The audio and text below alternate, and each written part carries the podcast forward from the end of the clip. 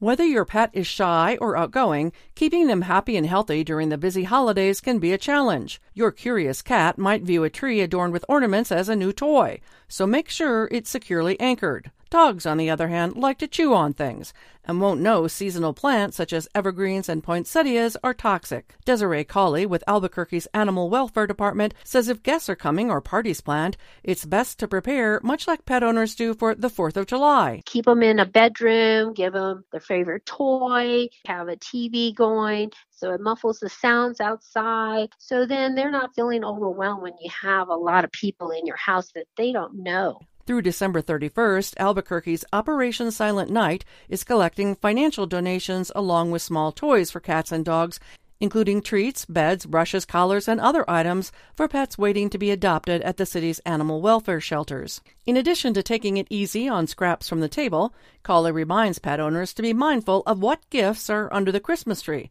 especially if there's no indication as to what's inside. It may be cookies, it may be candy, and of course, dogs have a good sniffer.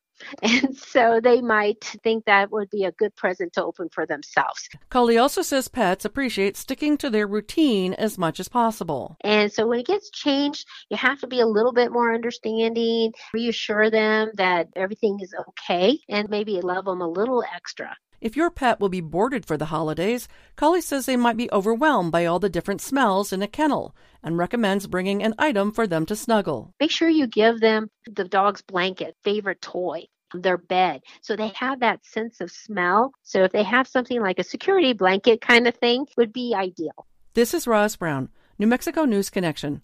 Find our eight trust indicators to support transparency and accuracy at publicnewsservice.org. Hi, I'm Jennifer Mooney.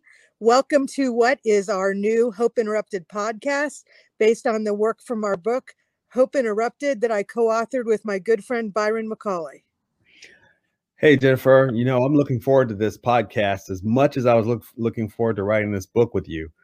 We hope to interview some uh, high impact folks as well as have a little fun. We're going to cover stories of hope.